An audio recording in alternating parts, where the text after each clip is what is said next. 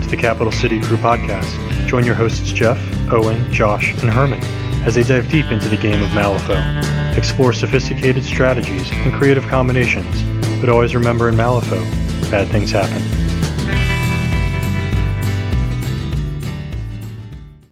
Hello, and welcome to the Capital City Crew podcast. We are back again with some more Malifaux goodness, and today we are going to start the first of our two part overview of the Explorer Society. So, this is not going to be a deep dive. We'll save that for a little bit later, but we're going to go quickly through the first half of the Explorer Society models.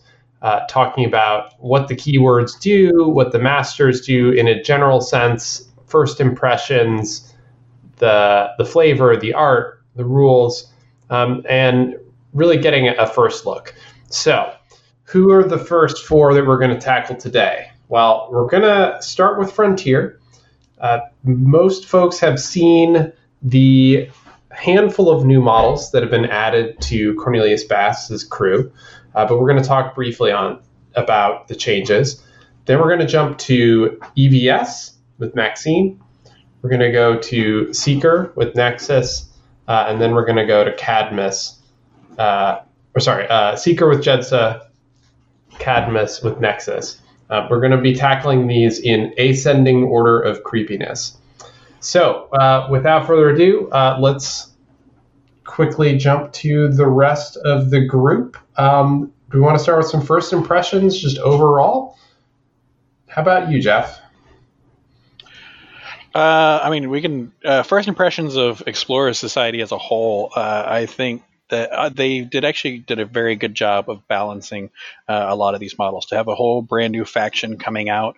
Um, I've played games where uh, I've been on the receiving end of a butt kicking, and I've been on played games where I've been giving the butt kicking. So um, I think most of these there may be a model here or there that needs some slight tweaks, but overall the faction uh, plays really well. I mean, uh, there are models in other factions that also need slight tweaks, um, but uh, the, they did a they did a great job on this release.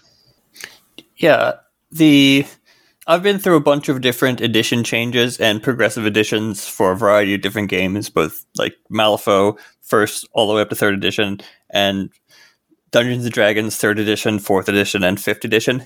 And one of the things you observe from the first books, the first models, to the, some of the later ones, is that the developers really start to understand how the game works. Like the initial stuff tends to be good, but sometimes it hits it, sometimes it misses. And as they're going along, they're really learning how to make models that are good. And I think that really shows in the Explorer Society. A lot of the stuff across the board seems really good because they figure out how to make models that people will want to field. And a lot of these masters have really interesting shticks and a lot of like crazy, wacky uh, capabilities that you haven't seen yet in Malifaux. I mean, I think the first thing to tell people is, you know, you go through, you look at this, and there's a whole lot of they can do what, they can do this, they can do that. That's crazy. Play against it, then take a deep breath and play against it again.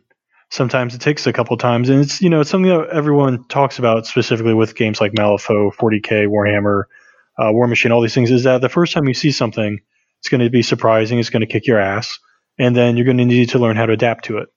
And Explore Society falls into that bucket very well now, I do think that they overall did a good job designing it. I am concerned because I think it's just as Jeff and Josh said, you know, you get increasing efficiency with models increasingly better at design for your game for the new structure of the edition that you've created. But that means that things are built better.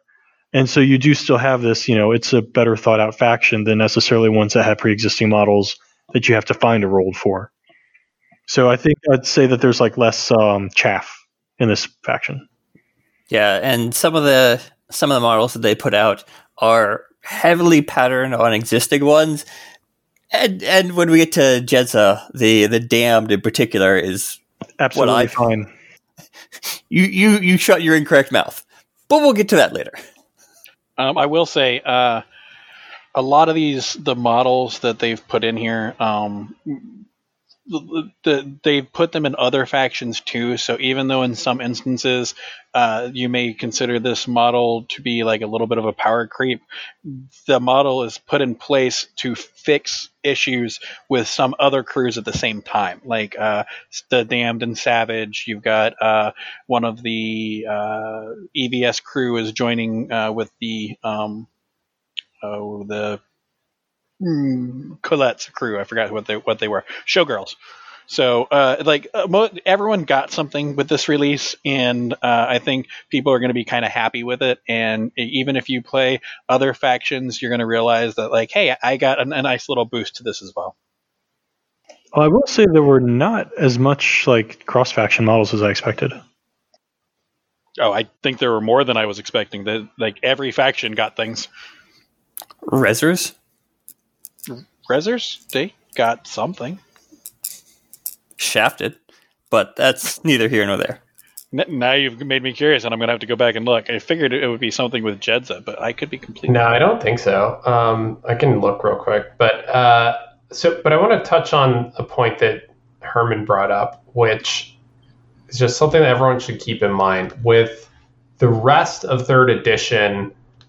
I mean, if you were brand new to the game, this doesn't matter. But if you were coming from a previous edition, by and large, the models and masters in third edition existed in previous editions. So you hadn't already came in knowing a general idea of what they did, what their sort of flavor uh, approach would be. With these Explorer Society models, these are all brand new to Malifaux. So everyone's going to be on the equal footing of both, experiencing it for the first time, maybe being confused, maybe misplaying it, maybe thinking it's overpowered. Just stick with it and try these out. And I think you'll find that overall the faction is pretty well balanced and you know, Wyrd did a really good job here. We haven't had this much drama since Ten Thunders. Another thing I would I would want to point out this totally unrelated to all of this stuff is that there are a lot of different connections from different models here to the other side. Their their RB scale war game, which I think is awesome because that game is spectacular and really just got shafted for a variety of different reasons. And uh, if you're interested in any of those things, I highly recommend checking out the game. The Vassal app for it is pretty is pretty awesome and has a lot of great built-in capabilities, and it's uh, definitely something that's worth checking out. Yeah, I will say the one like EVS chick looks like she's straight out of Abyssinia. Uh, oh, oh, she is. She's absolutely just literally from Abyssinia. All right. So, um, with that introduction out of the way, why don't we why don't we quickly touch on the Frontier faction, uh, and then we'll go to a quick break, and then jump into the other three. So, uh, Jeff, you want to kick us off with just a, a recap of what is new for the Frontier faction? Now, the Frontier uh, faction only received two uh, models, and they were the Rough Rider and the Sandworm. Uh, the Rough Rider, we got a pretty quick preview uh, ahead of time. It was released a couple of months ago because the models uh, already existed uh, in the what was it the uh, Lucas McCabe box, the Rollins Black box. Um, so you had the alt models, models for that for that, and um, the Rough Riders came out. They're they're fast. They're uh, decent models for what they are, um, and that's uh, the heel that they have is pretty awesome. Uh, but I actually think they're way more useful with the guild than they are with the Explorer Society. I think they're aggressively mediocre. I mean, willpower four on a seven cost model, and I mean yeah, I mean they're going to be in keyword with Basse, so he's going to want something kind of quick. But like you're looking at things in guild like the uh, the guardsman riders, whatever they're called, the mounted guard. I mean, they have trash stats and they're still you know five and five and movement seven, not movement six, with uh, ride with me. So if you're looking for something within the faction, the thing already existed, even if it's kind of not a keyword. I think the thing is that the repeating rifle having that positive twist to hit helps a lot, and maybe the fact that they're cost seven, not cost eight. Yeah, my, my big problem with this is uh, with the Rough Rider, you're adding uh, another gun to a crew that all had guns to begin with.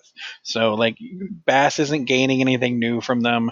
It's not like they're like super mobile or anything like that. And he in the in the book he actually got something that was super mobile. I mean the the Rough Riders are fast. They can move or uh, what is it, like uh, 17, 18 inches per turn and can heal themselves along the way. But without the armor that you can add from uh, the guild, they're just they, they die very quickly. And uh, it's I, I, don't know. I, I'm not a big fan of the Rough Riders. Uh, I'll take one, but yeah, I mean, like I play like with uh, Mounted Guard, and you're playing little games to keep them alive, and they've got more health to replace, better stats, faster. So, and, and I mean, with the heel, the heel is nice, but you're you know searching out a seven of tomes. What do we think about the sandworm, the other model they got? So the sandworm itself, uh, I actually like the sandworm uh, mostly because it is a uh, soulstone miner that lost its armor and gained the ability to kill things.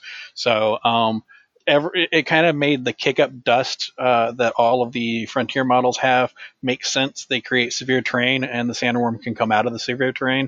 The only problem with the sandworm is it's defense four, so uh, it's it just it takes a lot of damage and it doesn't have a whole lot of life. I think its uh, life is eight if I remember correctly, and uh, so the big thing is it's kind of going to be buried a lot.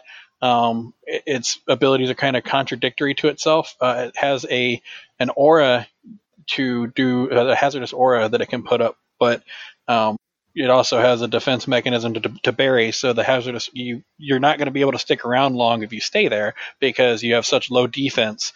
But if you try to stick there, stick it out, and use your hazardous aura to do damage to things that are attacking you, he's going to die quickly. So it's he's he's kind of a mixed bag, and the defenses that he has go in two different directions, and you don't really want to uh, you, you kind of wish that it was a hey, I get to bury and reduce the damage that I take, like a lot of other models got, or give them some different defenses and have them stick around on the board for a little longer, and you know something along that line. And see, like coming from the guild perspective, I look at him more as like an undercover reporter plus, where you're gonna bring in this model that can really quickly and easily stretch the entire table for you. It's got the damage track in order to really threaten opposing scheme runners and can kind of hop all over the place. So, you know, the undercover reporter off the top of my head, I think he's seven plus one is eight out of keyword. You got a sandworm for eight with Basse specifically, but you have this model that fills that specific gap for guild of stretching the table and kind of getting those deep schemes done. So this is a model I'm particularly excited for because of that specific role that he can fill. Um, I will say uh, the sandworm is pretty awesome in symbols of authority because uh, once he buries uh, at the end of the second turn, or even at the uh, you know, at the end of the second turn, you can unbury him next to any of the idols that's unguarded, and uh, at and then at the beginning of the third turn, just pick it up for a free score. Uh, so that's it's pretty awesome with that. You can't do it in the same turn, but it's good. I was thinking the exact opposite thing for recover evidence, where the sandworm is terrible. Oh yeah, no. Sandworm corrupted ley lines. Recover. No, recover evidence where I can give the sandworm an evidence marker, and as a result, it can no longer bury. Oh, didn't you actually do that to Jeff in a game? I totally did that to Jeff. That was a Jack Jackdaw game, so that four willpower on the Rough Rider was just just chef's kiss, exquisite. Oh yeah, and I mean one of the things to actually really specifically mention is like we've had to play against Jeff in these models for several months now, so this isn't like theoretical knowledge to us. Yeah, uh, one thing to be to watch out for um, with the Explorer Society, uh, the vast majority of their models are very low in willpower. Uh, as an example, the the Sandworm is not just defense four; he's also willpower four, um, and they're just it's just a kind of a theme through all of the Explorer Society. They have a upgrade that they were nice enough to give them for two Soul Stones that make it to where if you attack them uh, and models in a aura, uh, aura around them uh, with a willpower based attack, you're at a negative. But at the same time, there's a lot of low willpower models here, so it is a huge crutch that they have.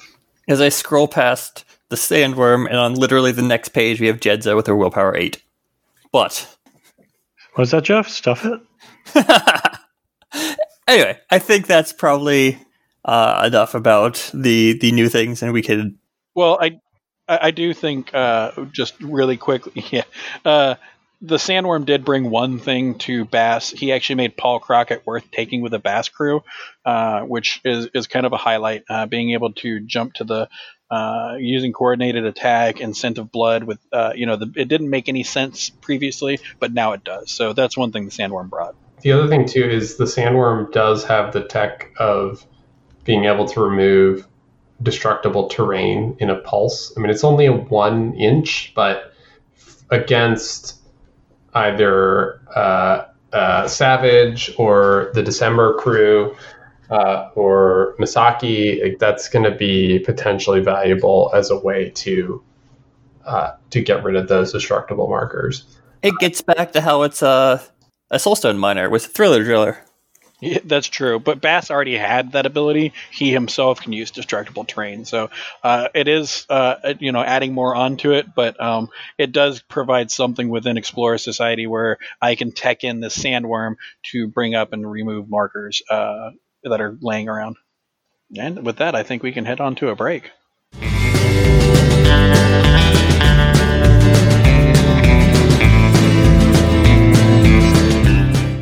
All right, and welcome back from the break.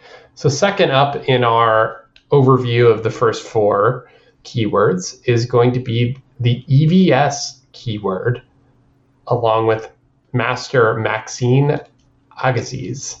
So, um, who wants to start us off with an overview of EVS, what the theme of this keyword is, and what its general keyword abilities are? Stupid fluff bunny question because I don't read. What is EVS? Like, what's it stand for? Uh, it is the ship, the EV Superior. So EVS is EV Superior. That's the. Wait, it's uh, an acronym of an acronym? Yes. Yes. That's really meta. I mean, this is very. I mean, as a resident of the district where TLAs are just a thing, uh, this is hit very close to home. No, I mean, if you really want to fluff any of this, uh, I want to say that this this fluff is kind of weird. She is not the captain of the EVS, even though you know that's her title. The captain is somebody else. She just has a lot of money, and her and her husband decided to, uh, you know, commandeer this EVS ship, and then they hired a captain who is Kia Minama- Manami, whatever her name is, and then from there they hired the crew, which is like Harada, and then they needed somebody that could be engineering, so they brought in Doctor Beeb, and like so I like she's not the captain, she's just kind of there to provide money. No, she's also a genius. Like that's her background is being just a unparalleled genius. If you look at the fluff, she's also insane because she flew into the burning eye or whatever it is. It's like you've never met a genius before.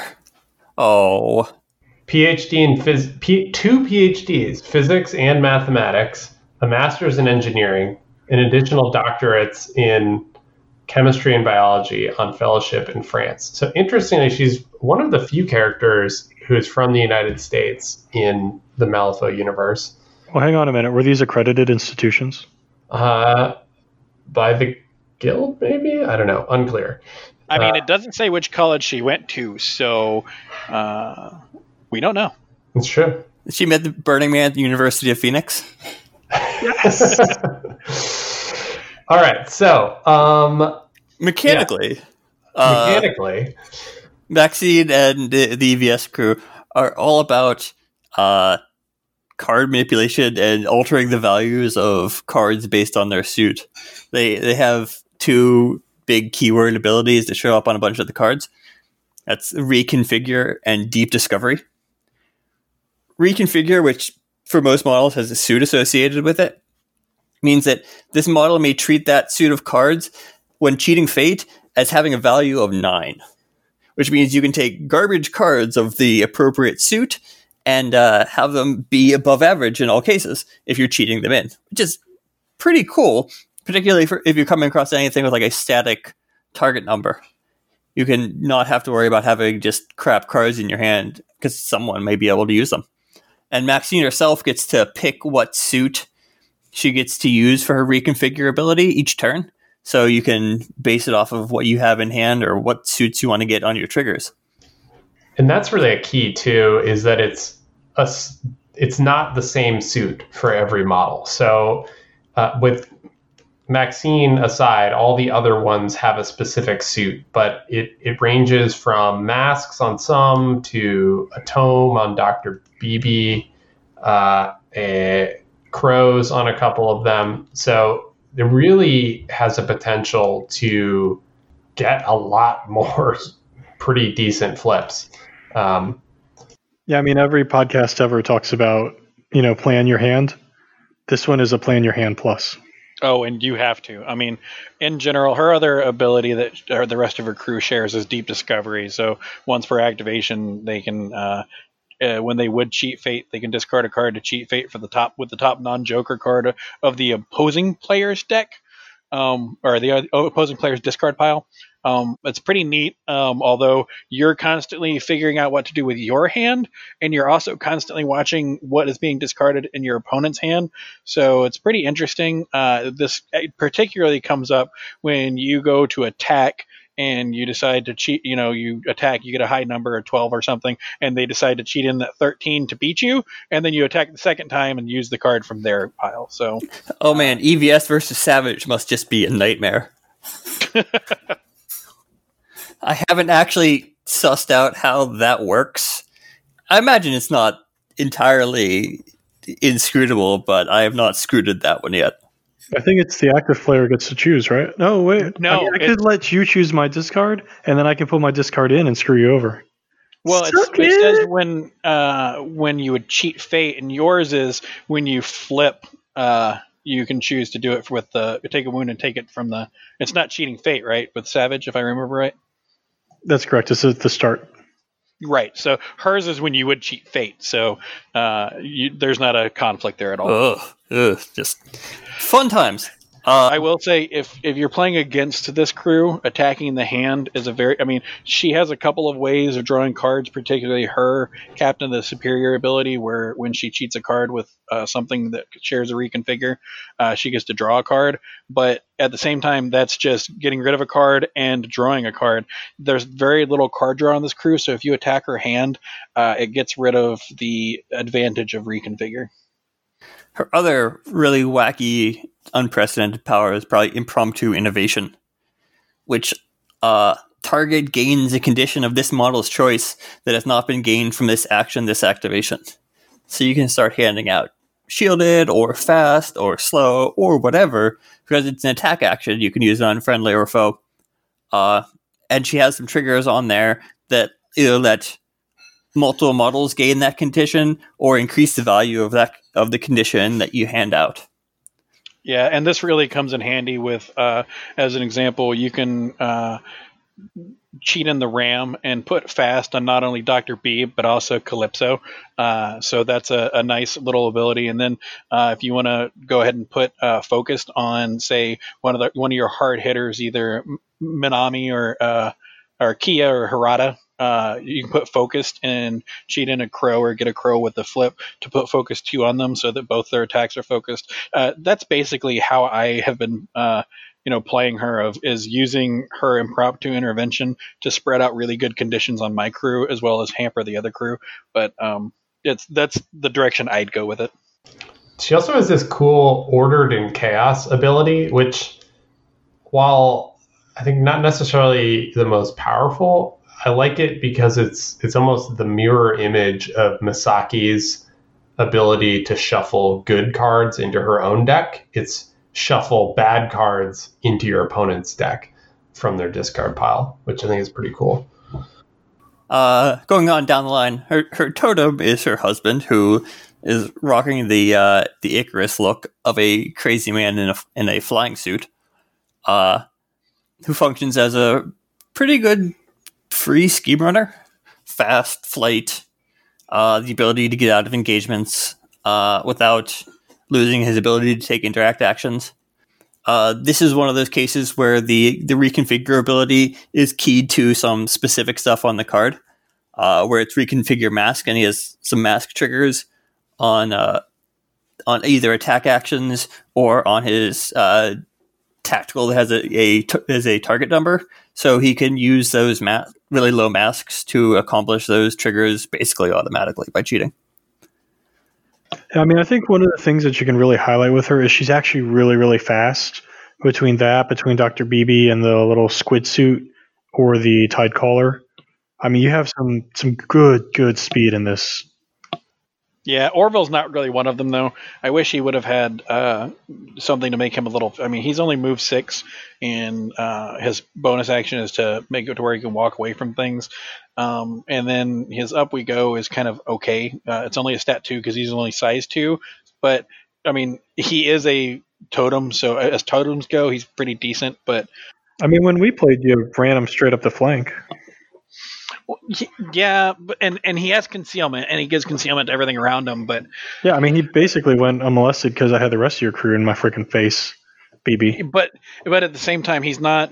There are scheme runners that accomplish things better than he does. So uh, it's the he's not bad, but he's not good either. You can invest in beat sticks, of which they have several. the, Yeah. the aforementioned Tide Caller, uh, which, in addition to being a melee beat stick, is a height 4 model with toss.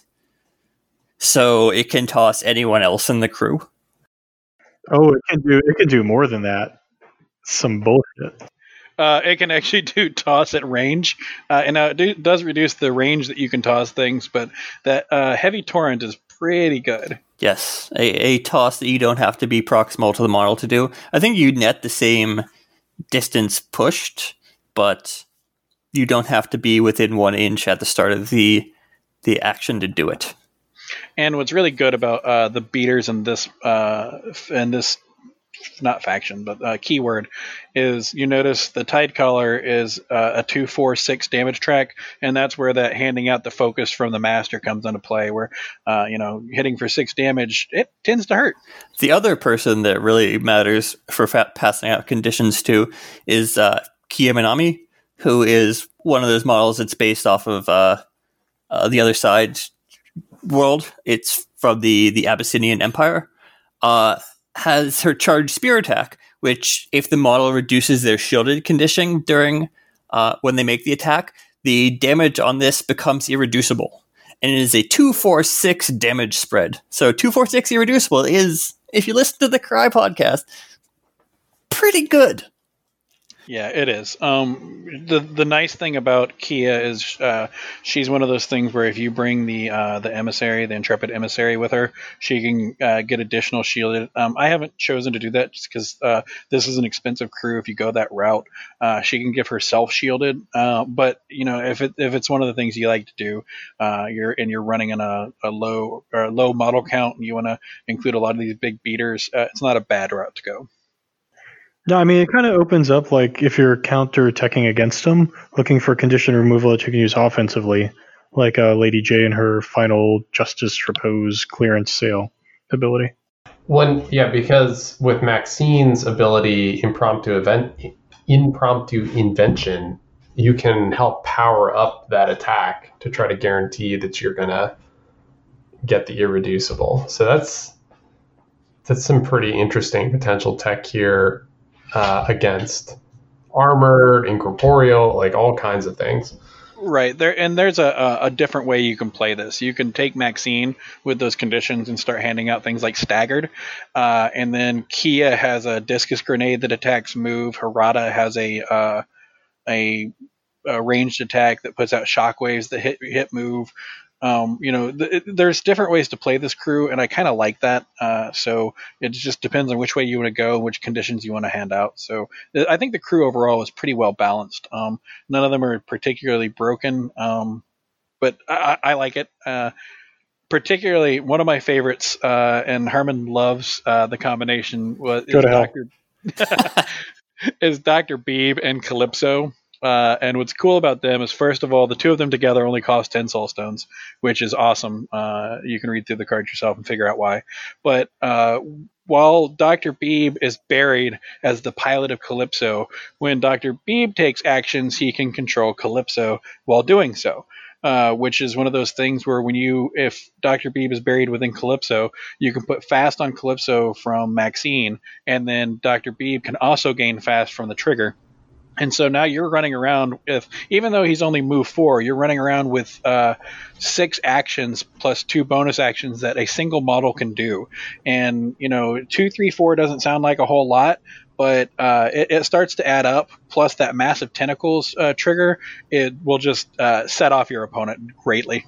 But the, I think the other thing that's kind of important is like, this is a really good crew to not brick up against because you've got the blast from the discus grenade, you've got the Beebe tentacle whirlwind going on.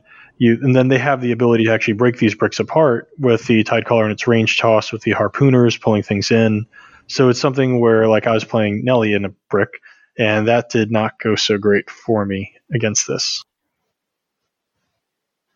What, why didn't it go well for you? Literally for everything I just said. I mean, are you sure? Were you not paying attention? No, not at all. I was reading the okay. other.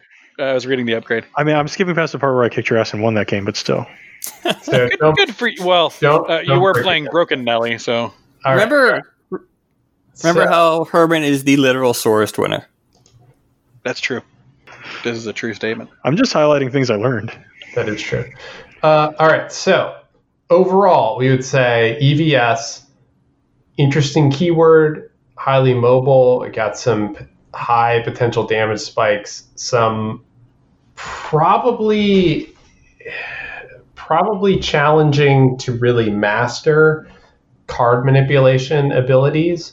Um, but it seems like this keyword has some really neat stuff, even without really delving super deep or optimizing the card stuff. It has um, cool stuff, but it's also pretty straightforward. Yeah. Um, yeah, and, and then when you're playing against this is oh like I mentioned the harpooner's willpower four, Calypso's willpower one, but he gets uh, Doctor Beebe's willpower when he's inside, which is only five. The Tide Caller's willpower five. Uh, you know, the as of right now, it looks like all of their willpowers are Maxine has the highest at six. Uh, Orville's is four. Like willpower is a good way to go against this crew. I mean, five is is standard, but also rare in this crew. Yeah. yeah, I mean, there's a reason I didn't mind playing Nellie into it. Yeah. So, um, any last thoughts on EVS?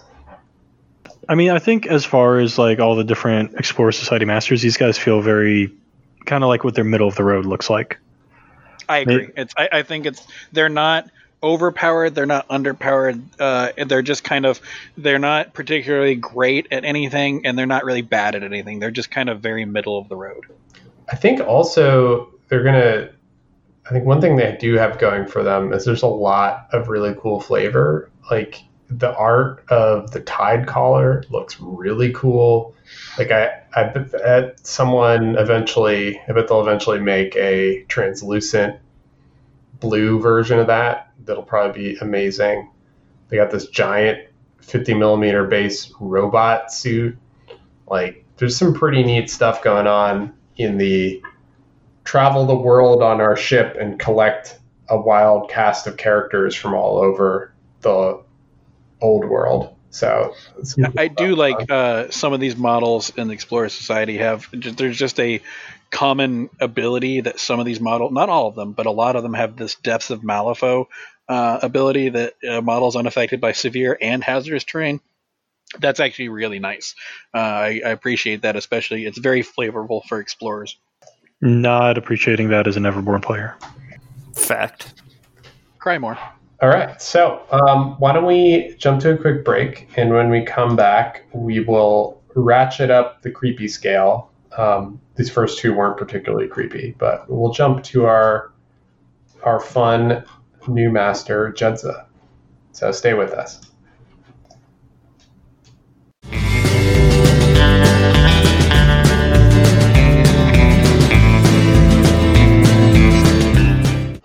Welcome back. Next up, we are going to talk about the Seeker keyword, headed up by brand new master, Jedza.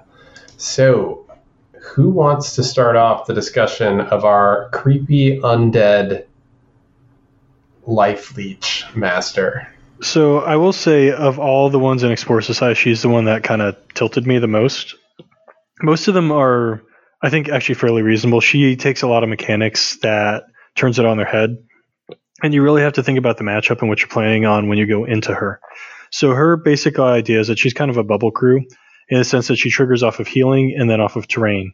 So she can stop models li- literally from dying. There, I think their background is they're seeking the Fountain of Youth and their zombie mummies, something. I don't know. I don't No, care. she she is like basically she is the fountain of youth. Like, but it's not of youth. It, she brings life to everything around her, but the life isn't what you expect. So like, uh, if something had died long ago, she it like brings it back to life, but it doesn't actually bring it to life. It just animates it.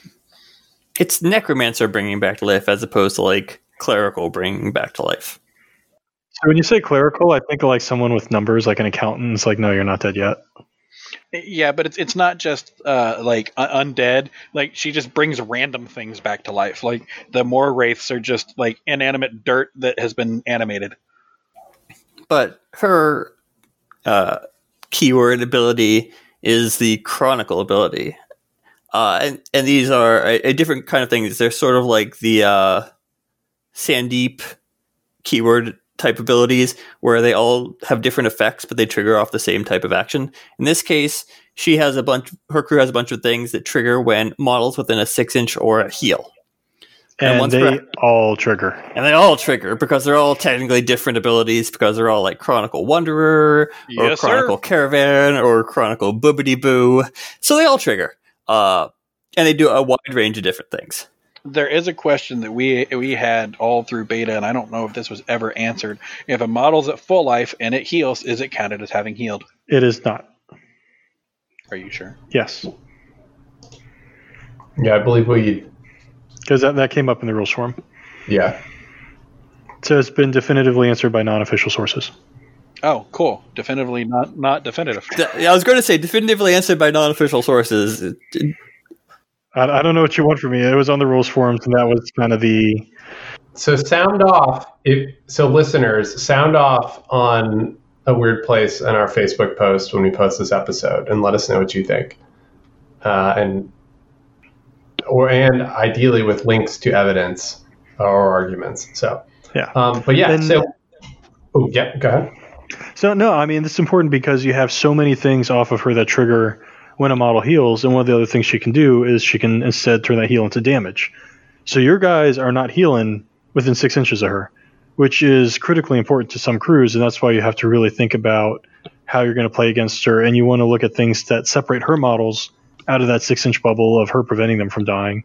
Keep your models out of that six inch bubble of her preventing you from healing and then be prepared to have those things trigger like a freaking jackpot casino when some poor model does heal. So again, that's one of those ones. The first time you're gonna play against it is it's rough. It is not fun, and then you're gonna learn from that. Also, uh, fun fact any enemy model with one wound that doesn't either have or doesn't have regeneration uh, instantly dies if they start their activation within six inches of Jedza. So keep that in mind. Th- that's true. Um, That is true. um, Uh, I, I will say I like her flavor. Uh, I like the uh, if you have things that rely on healing, keep them out of a, her six inch bubble because she's just gonna uh, rip them to pieces. Um, she has card draw just like Molly, actually the exact same ability of Lost Knowledge. But what I think is really interesting about her is her interaction with uh, severe terrain, and actually not just severe terrain, but terrain in general. Uh, the Life of the Earth ability that she has, where she gets a targeted terrain piece, and uh, the within a pulse, there's a target number move duel, or you take different effects depending on what that terrain piece does, and how other things in her crew generate terrain or are themselves terrain that have different traits is I think that is a awesome mechanic and probably one of the reasons why Jedza is one of my favorite releases on this. It's certainly a mechanic that's really interesting and fun and curious to play. Do not play Euripides into it. Those ice pillars become not your friend. Frozen Vigor ain't going to save you. And those Garyons with the healing off the ice pillar reform from ice, that, that's not going to go either. uh, he, he's a little tilted. Uh, it didn't work out too well for uh, Euripides. I, claw, I clawed back a little bit, but not enough.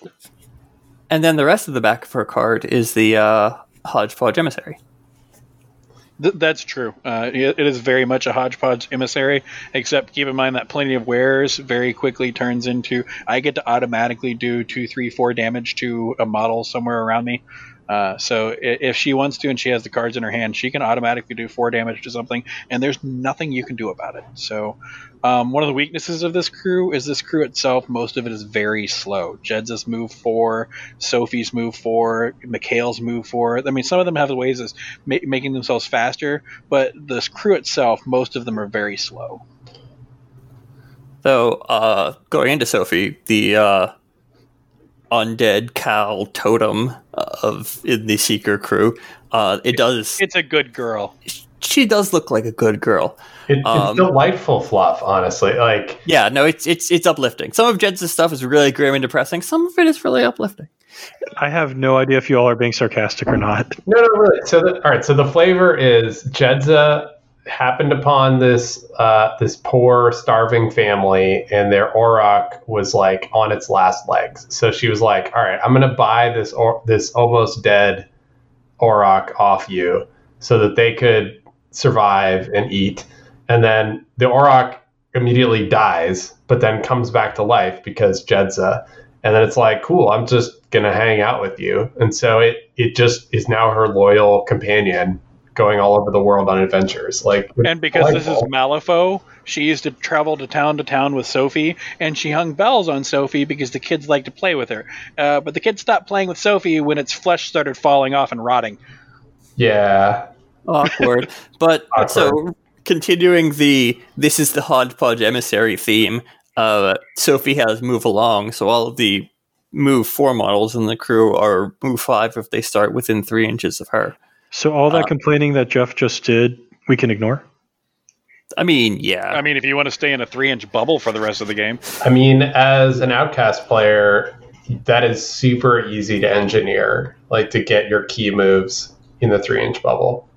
I'm actually kind of surprised that Owen's not jumping to Explore Society because that's that totem is the only thing he ever takes in Outcast. ooh, ooh. Uh, it is pretty awesome. I mean, this this crew seems really cool. It's got Austringers, uh, or an Austringer basically, whose name is Austera. Um, maybe a little on the nose uh, name wise, but um, there's, there's a lot of that. The- yeah, Austera is very very cool. Uh, other than the aerial strike, uh, I would take I actually take Austera in other crews because her nature's rejuvenation. Once per activation, you can discard two cards and draw two cards. You mean I don't have a spin a Soul Stone to do that every turn? Cool, that's awesome. Like uh, her, she is between scheme marker manipulation, dropping them, her aerial strike that doesn't require uh, line of sight in order to cover and concealment as a bonus action. Like she is a very good model, and I really enjoy her. But getting into other models that are basically just existing models but better, the Damned, which is a undead Blessed of December, but with a more of a face.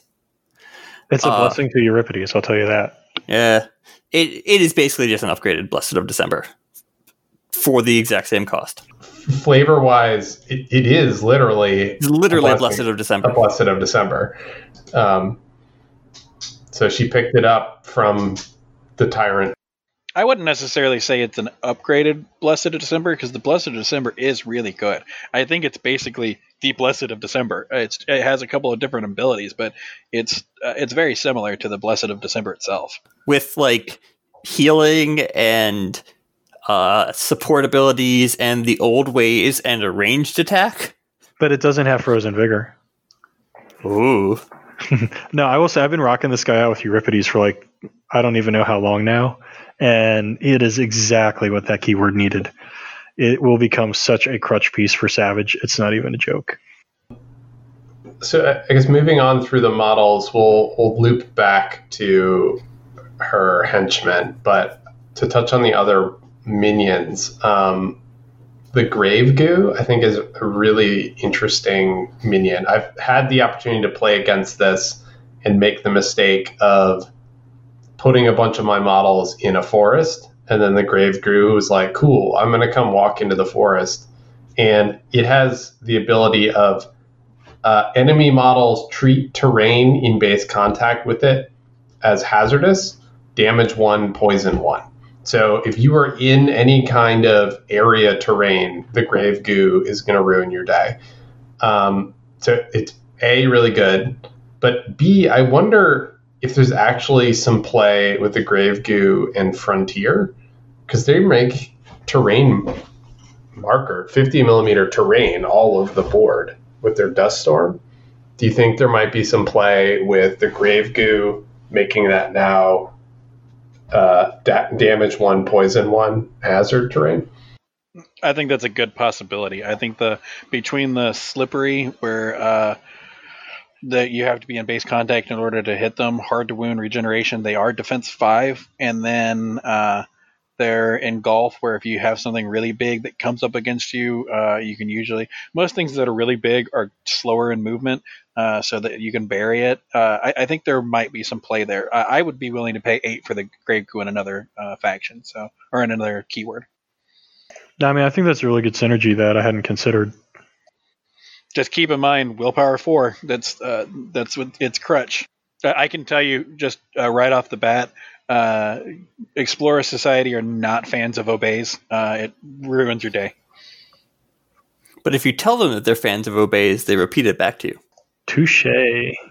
Uh, so let's loop back to Mikhail, the henchman. Any any just high level thoughts? I mean, granted, we're not we're trying not to do a deep dive, though we are kind of veering into that territory. The, but, the uh, important thing to note about Mikhail is that he's not Mikhail. He's Mikhail the 16th.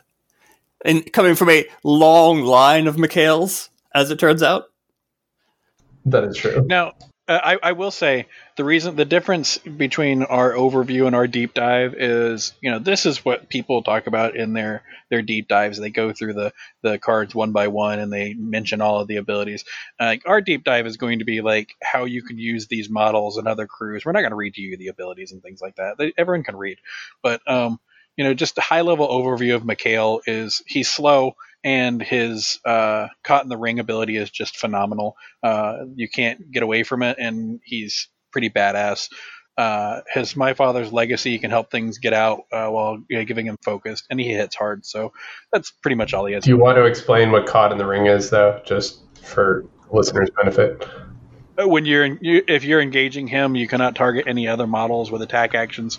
So uh, he's he basically you're stuck there with him. So regarding Mikhail's speed, he's only really slow until he is instantaneously exceedingly fast. Yeah. Uh, his chronicle ability uh, lets you place into base contact with the model that was healed. So that's just like seven inches of movement you can cheese out of that up and it can happen once per activation. So if you're going up against a crew with like regen or models that you can heal so that they trigger the ability, he can go really, really far without actually spending any AP.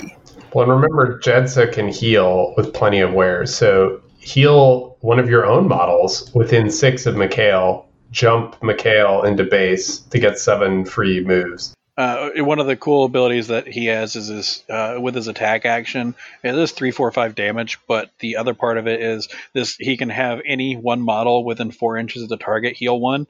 So if you're within six inches of Jedza, you can make it uh, take one point of damage, or you can heal a model and get him out of uh, trouble. Where like you can just have a grave goo sitting next nearby, you heal the grave goo, and suddenly Mikhail's on the other side of the grave goo safe. So it's uh, not not that he needs to worry about getting hit a whole lot. He's defense six with armor and hard to kill, but you know he he has abilities to jump around. It's kind of neat. And probably like the, the, last cool trick that he has, my father's legacy, uh, is a tactical action targeting a friendly model. It makes enemy models move. yes. So you have unresistible forced move on enemy models. Uh, if you if you set up the situation, so strats and schemes that require your the enemies to be in a specific position. It's like, well, I guess I can just shunt them out of that, and they have no ability to resist that. Real, seems real good. Seems seems real good. Yeah, overall, this keyword I would say seems very strong. Uh, there's definitely some uh, some fiddly bits around like, and actually, we haven't talked about Jedza's big ability to keep your own models alive, but like she has an aura where if a friendly model would die or be reduced to zero wounds, she can discard a token to heal it too. Um, but like, I think there's going to be a lot of interesting room to explore. Like, how do you optimize moving this crew using the six inch bubbles of their chronicle abilities um, and really doing some pretty powerful stuff with those combinations. But I think it's going to be definitely stronger in the hands of a player who's gotten a lot of reps in with this. Well, well, you actually uh, didn't uh, go through the full fragility, like you explain fragility of life, but it couples with Chronicle Wanderer, where uh, if you reduce a model to zero wounds within six inches of her, she heals it too, so it's not dead. But her Chronicle Wanderer is if a model is healed within six inches of her, uh, she can reduce the next damage that the healed model receives by to zero. So not only does she keep it alive, she also basically makes it uh, immune. So, like as an example, Mikhail you you get him down to hard to kill, then you finally kill him. She brings him back to life with two wounds. He can reduce the next hit he takes down to zero, and then on top of that, can go down to hard to kill again, and then get killed again. Like it's she makes them very resilient. Yeah, and that's where you're going to want those abilities like heave or obey or pulls or pushes or things like hole in the world that get her the hell away from her crew or get her crew hell away from each other. Jed's is probably highest on the list of the first time you play against them, you're just going to be appalled at the stuff you come across. Just straight up appalled. Not to mention, like, they're not easy guys to kill either. Like, there's a lot of uh, shielded, a lot of armor. You know, Mikhail's got hard to kill. Like, they're also just hardy models in and of themselves. Yes, and Jedza seems to have taken all of the willpower for the entire faction and kept it for herself. That's true. Uh, she is not afraid of obeys at all because she's a master and willpower eight. Yeah. So, but I mean, as with everything explorers, right? Like it's going to seem super busted the first time you play it, but having you know internally played this a few times, it is strong. It's definitely competitive, but I don't think it's completely busted. Like there are there's counterplay, there's things you can do. Um, there's a lot of interesting ways to interact against this crew as the opponent. So just read read through it a couple times before you face off against it for the first time. And keep in mind if you have things in your faction that uh, make it to where models can't heal, uh, it's a complete counter to this. Like, uh, if you can't heal, then no healing was done. So no harming, no nothing. Yep. Yeah, or take crews that are very resilient in and of themselves with hard to wound, hard to kill, armor, shielded, so that way you don't need to have healing baked into your game plan. I actually can see Seamus uh, coming out of the woodwork with this, where uh, his bells start luring models away from Jedza, and then he pops out and just annihilates them. So maybe Seamus will come out. Explorers is just a long con to make Seamus viable. I mean, I'll, I'll allow it. Can you imagine McMourning with all his healing? It's going to be unpleasant. Unpleasant. Well, it is only once per activation, so she only gets to do it once. All right. Any last thoughts on the seeker keyword before we move to the creepiest keyword? No. Okay. All right. Well, we'll head to a break and stick with us. When we come back, we'll be talking about the terrifying spider people, Cadmus.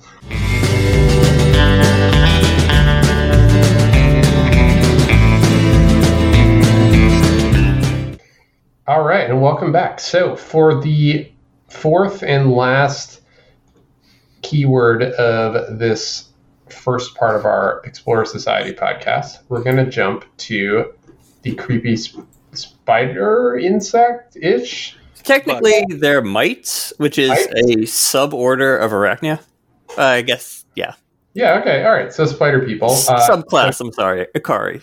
Ladies and gentlemen, this is why we keep Josh on the podcast. Exactly. Uh, but yeah, that so was incredibly specific. Definitely the creepiest Nexus, uh, like, who is the leader of Cadmus. Yeah, uh, I mean, insectoid body horror is what Malifaux has been missing, uh, and Nexus is just bringing that in spades. Yeah, I this is the the one that I have looked forward to the most uh, out of all of these masters that have come out.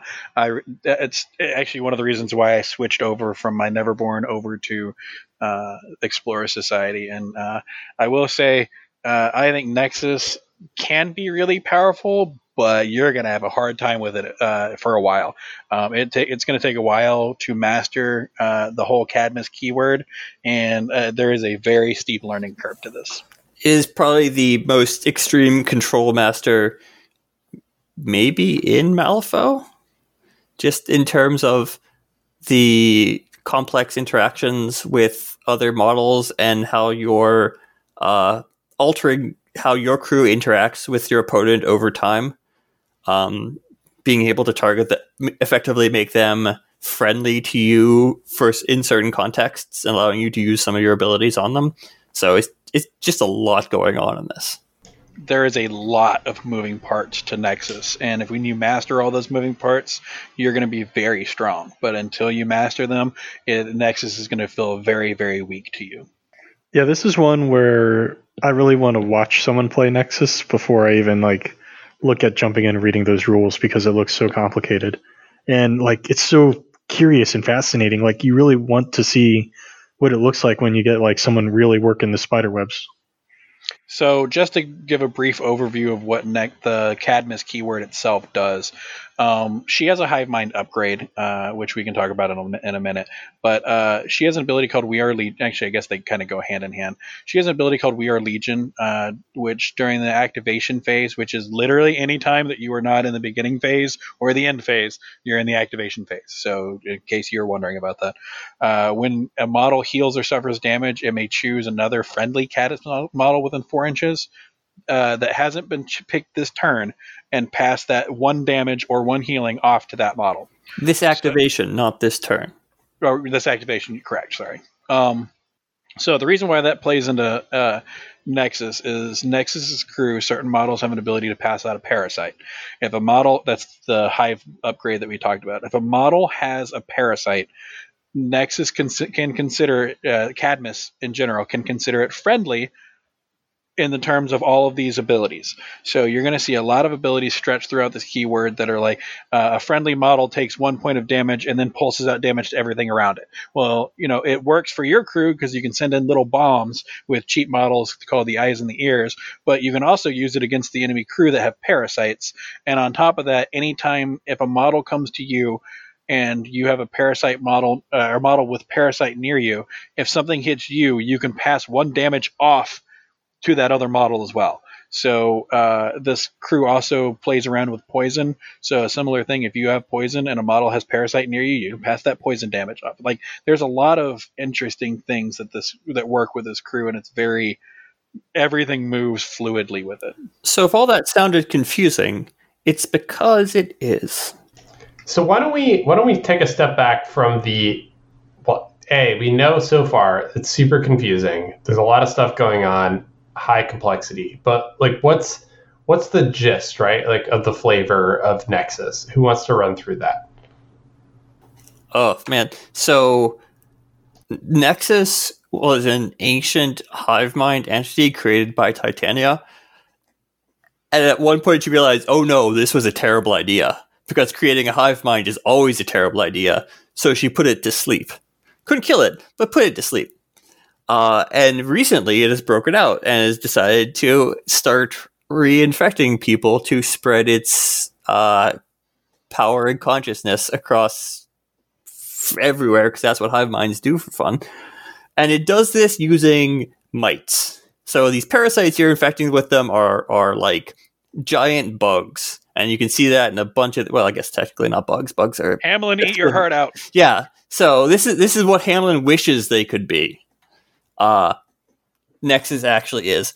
So you see a lot of terrifying uh, insect and arachnid themed creatures, lots of eyes. This has probably the most eyes outside of maybe some of the nightmare uh, keyword models.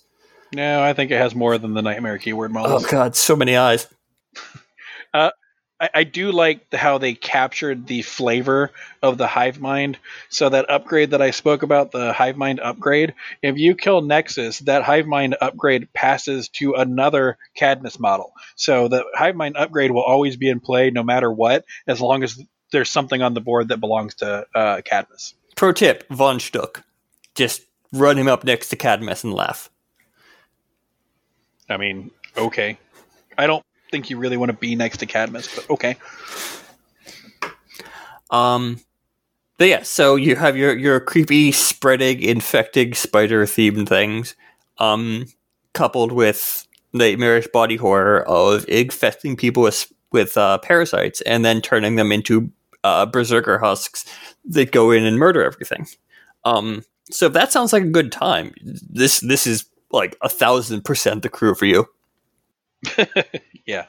If you liked playing Hamelin and then you thought to yourself, hmm, infecting people and having children, uh, you know, controlled by this random entity, that's not creepy enough. Nexus may be the master for you. If you ever watch John Carpenter's The Thing and are like, you know what? That. That's what I want in my life. Uh, Cadmus is a crew for you. I, I will say uh, the the shambling nest that uh, is is her totems are like this solidifies just how weird this is.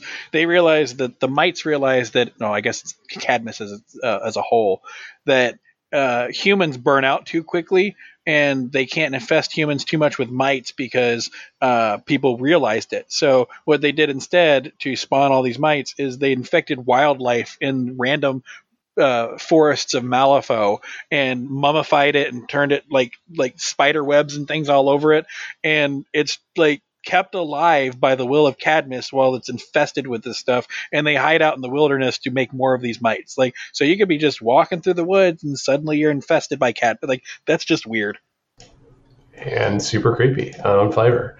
So, looking across the models in this keyword, unlike a lot of other keywords well, actually, no. I guess they all have the "We Are Legion" ability, which is the the heal or damage pass off. Yeah. Um, but beyond that, they're pretty all over the map in terms of abilities. Um, do we want to do just a quick run through of any other standout models or abilities in this keyword? So the really big things to focus on are uh, Meredith Stanley uh, because she uh, helps to move Cadmus, who is by it her, uh, by itself very slow. Um, the um, Berserker Husks and the Eyes and Ears. The Eyes and Ears are your cheap models with allure, and they can be turned into Berserker Husks, which are your mediocre uh, beaters in the crew. But you can get a lot of them, and they're very expendable. When uh, you look through the flavor of the fluff and say and see that you know they're talking about how Cadmus considers her uh, minions and things like that uh, the different parts of her hide mind to be expendable. That's exactly what this is. I don't think I would play Nexus into uh, uh, collect the bounty and things like that, uh, just because her crew is designed to die. And Meredith Stanley is very important to this, as she lets you convert the eyes and ears models, the, re- the really cheap, uh, low powered models, to the Berserker husks. Uh, so you can turn some summonable chaff because one of the things that uh, Cadmus can do or that Nexus can do is summon more eyes and ears from either web or scheme markers. Uh, and then Meredith Stanley can convert those into beat sticks. Yeah, and with the exception of your eyes and your ears, you want them around because when they die, uh, they pulse out and have a chance to get, put a parasite token uh, within two inches of when they die. And this crew relies on those parasite tokens a lot. Without those, uh, you're looking at uh, using Cadmus herself or the Shambling Nests to put the parasites on. Uh, those are the only real reliable things. But your Shambling Nest is a stat four. So uh, it's once you get the parasite uh, engine going, uh, this crew plays a lot better. But until you get that engine actually worked out, until you figure out how to get parasites onto enemies, you're going to have a rough time. It's kind of funny because, like, from the outside looking in, it looks a little bit like Ulix, where instead of growing little piggies, you're growing little spider piggies. Yeah, um, nothing like that at all. I know. I mean, you make the cobwebs and you grow them up into eyes and ears, and you grow them up into berserker husks, and then they die. It's exactly like Ulix. That is that is an interesting It observation. actually is an interesting, yeah. It- you it- can all go to hell. P- Peter Porker the spider pig. What? No. He does whatever Spider Pig does. Stop trying to ruin my keyword. Oh, It's man. okay. Your keyword is a spider that was bitten by a radioactive pig. Um, other things. Uh, moving on. other things that you need to be worried about uh, in this crew is uh, that can catch people off guard is Meredith Stanley's quarantine ability, where uh, until the end phase, enemy models cannot end a move or move through the area within one of the target. Uh, you can. Uh, like completely block off lanes where you can't like if you have something with a zero inch range they literally cannot do anything to uh, some of these models and keep in mind you can only use it on a friendly cadmus model or an enemy with poison plus three but if you have a parasite you are a friendly cadmus model um, and then uh, what's her name sonya is going to be happy with the spell eaters they uh, they are balanced between both cadmus and witch hunter so that whenever uh, an enemy is forced to discard they either get burning or poison. Cadmus works off of poison. Obviously, Witch Hunter works off of uh, burning. So Yeah, no, I mean they're a fantastic take for her, and I'm really excited for them in Witch Hunter. so you get more eyes too. Everybody gets more eyes. God, I swear, the guild will hire anything if it shoots fire. Hey, it's a requirement. Uh, I do like uh, one of the p- things you're always going to take is the archivist um, or archivist, whatever you want to call it. Um, the reason why is it has ill omens plus two. This is something that the Neverborn pay two soul stones for, but with Cadmus, it is required.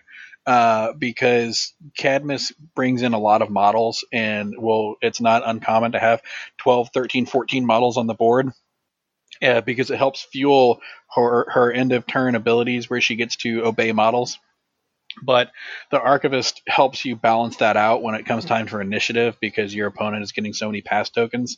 So, like I said, this crew is very in depth and it's going to take you a while to master it. The first time you play it, you're going to be like, what the heck? Uh, this isn't strong at all. But as you get going, you, it gets stronger. And, and one day you're going to run to it, run into a tournament and see Nexus just taking the top table, and you're going to wonder, how did that just happen? I thought Nexus was complete crap. Well, it, she's not. She's just very difficult to play. The Cadmus. Cadmus. This is the Yeah. Cadmus keyword.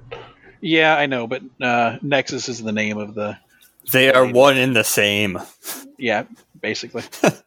Uh, and in addition to all this weird, intricate complexity and complicated moving parts, you have the Night Silk Creeper, which is about as bog standard spider model as you get in Malifaux. It has all the usual things that you expect on a spider model, uh, just in one place for eight soul Yeah. stones. it likes it likes to die, and it likes to die very quickly. Well, stat seven on its attack, pretty awesome with the tear off the bite to heal. But Venom Strike, w- Web Strand, Create Web, Creep Along, that's just your standard spider loadout. Yep. Yeah, pretty much. This is going to be so weird to play into Nightmare. Figurative Nightmare versus Literal Nightmare. Well, also because they're all have, like crap ass willpower, so terrifying is going to screw them hard. And it does. Yes, you are completely correct. Terrifying freaking sucks for Explorer Society. Maybe that's why the Resurrectionists didn't get anything in uh, Explorer Society because literally their terrifying crews counter half of the Explorer Because we have standards. That's kind of actually funny because they're supposed to be out there exploring. So Nexus willpower seven. Shambling Nest, willpower three. The Archivist six, Meredith Stanley five, Spell Eater six, and then we get into Night Silk, Silk Creeper four, Berserker Husk three, Eyes and Ears three. Well, hang Like, on, hang on, hang on, hang on. Berserker husks are ruthless. So again, if you sp- follow Spider Pig plan and grow things up into Berserker husk, you're perfectly fine. I don't want to hear crap Oh, they're also willpower. unless it's pig crap. or they're also move four. So even but they do have creep along because everything in this crew is creepy. It is going to be just an absolute blast. Hopefully, no one is scared of spiders. Or maybe they are. And well, I imagine pointing out that they're technically not spiders won't help. Yeah, I would uh, with this crew. Um, just for you know, we're not doing a deep dive here, but uh, I, this is a crew that I would consider taking uh, things like uh, the intrepid emissary to give them shielded, so they they kind of stay alive a little bit longer, or uh, taking some more healing uh, because Meredith Stan like a lot of them take a lot of damage from stuff, uh, and Meredith Stanley does healing, but she can't do it all by herself or uh, there's also I've taken Winston Finnegan, uh, so I can get that extra card. Uh, this crew is very card intensive, uh, so it's things to keep in mind. Um, Actually, that's a question for you as a person who's played a bunch of Explorer Societies. As a whole, how card intensive are they, and are there ways that you're mitigating that, or is it something that you consider as you know similar to willpower, kind of a global weakness? Um, so it's not a global weakness. There are some crews like uh, EVS and things like that that uh, can help you out with your cards and make your cards more valuable. But as a whole, uh, I've seen a lot of their crews do feel like they're card hungry, and I run out of cards quickly. And there are some ways to mitigate that. Winston Finnegan uh, when you bring him into a crew, he got he has arcane or arcane reservoir, so you get extra card. Um, some of the crew is like uh, Jedza. If you're going against um, anything that makes markers, she gets you to card draw. But a, a lot of their card draw exists and their card manipulation exists within their masters and not the crews themselves. So you're not usually going to bring like Jedza with Nexus in order to get some card draw. So um, I do think that that card draw is a little bit of a weakness here. I also think, uh, with the exception of Jedza, healing is a bit of a weakness. I haven't seen a whole lot of healing uh, outside of specific keywords, and uh, and some of them, you know, I'd like more healing, but uh, overall, as I mentioned in the beginning of this episode, I think Explorer Society they, they came out to be pretty well balanced. All right, well, there you have it. The first half of our Explorer Society overview. Uh, look for us to be back soon with the second half, uh, in which we will be going over the rest of the faction, uh, which is new models for McCabe's Wastrel crew, uh, Lord Cooper's crazy big game hunting Apex crew, the Syndicate uh, owners of the Condor Railroad to Ridley, uh, and the Department of Ungentlemanly Affairs and all of its fun and exciting ghosts. So, um, come back. We will. We look forward to talking to you all next time, and enjoy playing some new Explorer Society. Peace. Thank you for joining us for this episode of the Capital City Crew podcast. We hope you tune in next time.